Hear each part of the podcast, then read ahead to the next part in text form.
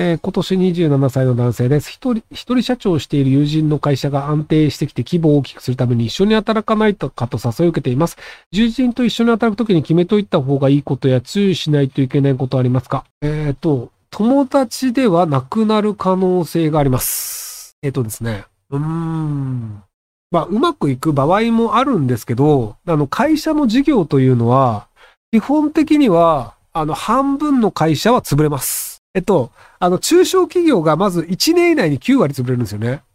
違う、さんねん以内にきゅうわり潰れるのか。で、何年か続いてたとしても、じゅう、で、なんかね、え、あれなんだっけ？ なな 割か。ななわり潰れて、で、ごねんできゅうわりだっけな？まあ、とりあえずね、あの、めちゃめちゃ会社って潰れるんですよ。で、あの、今たまたま調子が良くなってて、で、規模を大きくするって、これ危ないパターンなんですよ。あの、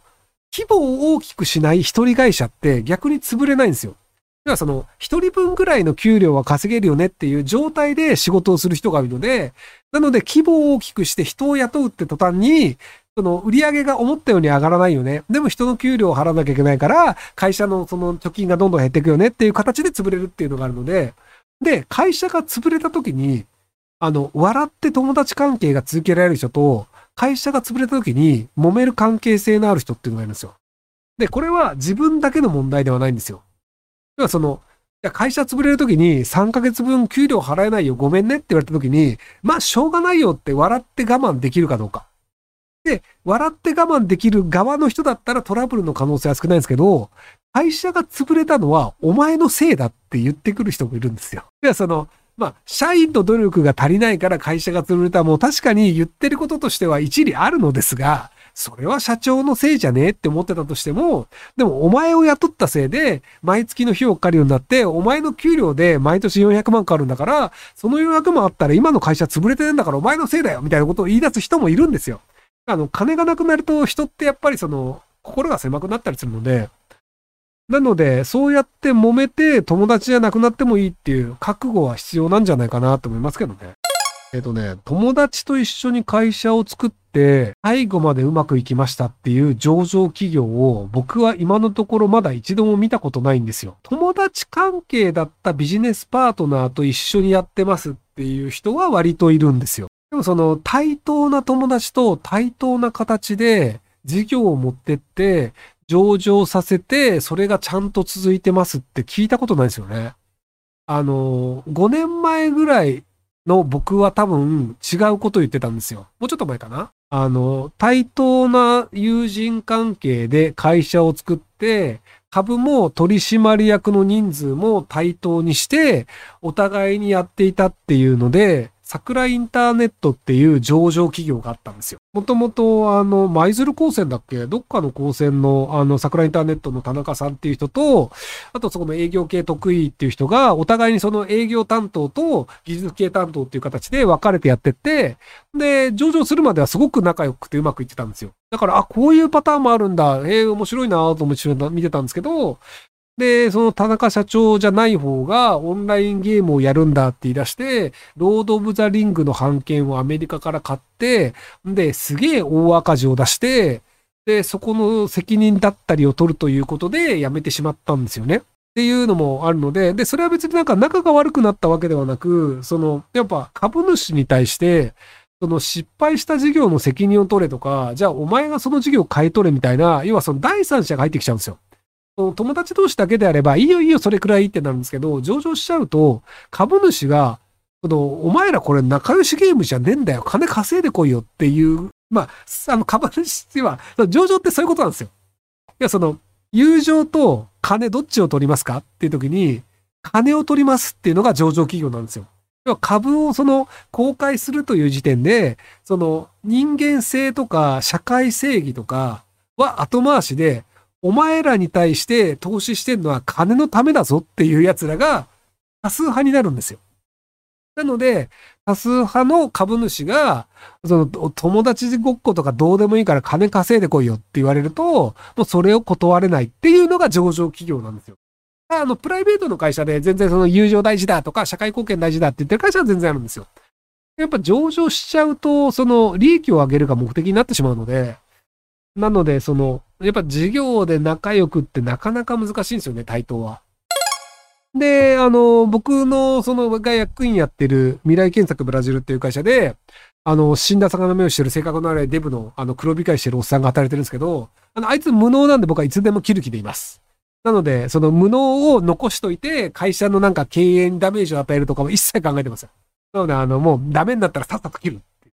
なので、あの、ひげおやじがいなくなったら、あいつダメになったなと思ってください。はい、えー、お金にだらしなくても経営者として成功しますか？えー、具体的にいち、社会保険雇用保険の未払い。に、決算をせずに税金未払い。さん、家庭においても年金未払い、健康保険未払い。よん、金融業者の借り入れがあり、本人は自分は借りてないから払う必要がないと意味のわからないことを言っている。ご、リースを最後まで支払わない。ろく、嫁の、嫁の給料だけ払わない。なな、夫婦喧嘩をすると、基本的に無視と着信拒否で音信不通。えー、これで年、ね、年、年の売上いちおくごせんまんえん。旦那の会社は潰れますか？はい。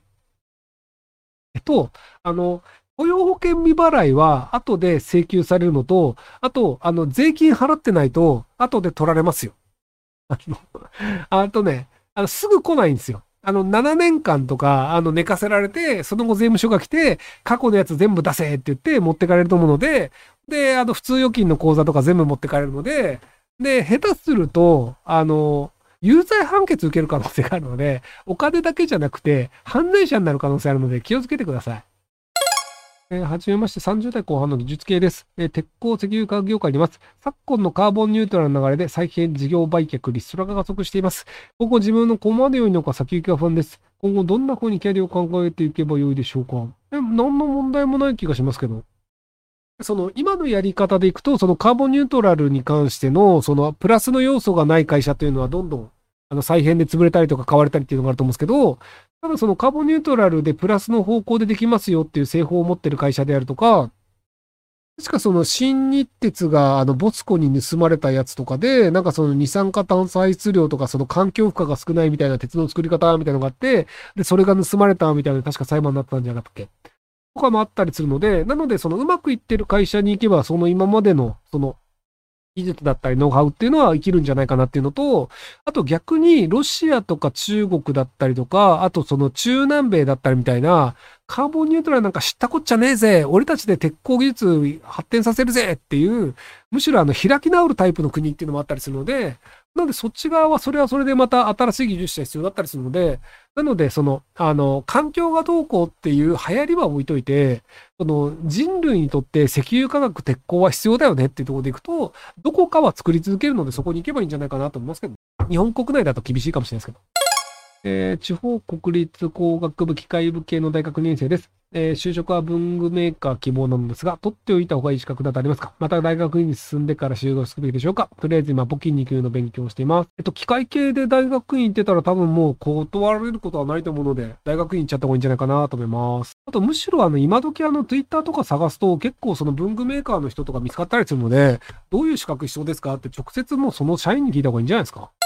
えー、昔大卒で郵政省と社保庁と農林省に受かり、指配達になりたかった幼き夢を選択せず、農林省に行きました。その後、郵政省と社保庁がなくなりましたが、今後農林水産省がなくなり、公務員でなくなる可能性あると思いますか？いいえ。定年まで問題なく過ごし、少なくなるでしょうか？退職金欲しいです。あと、私はお酒が飲めないので、このスパチャで代わりに美味しいお酒飲んだ方ありがとうございます。えっと、あの、民間に移しやすいところでいくと、郵政とかは民間に移しやすいのと、あの、社保自体は、まあ、その、えっと、別の形でやらなきゃいけないようになるんですけど、あの、農林水産省は、あまりに票が稼げるというのがあって、要はその自民党はその農家票をめっちゃ持ってるので、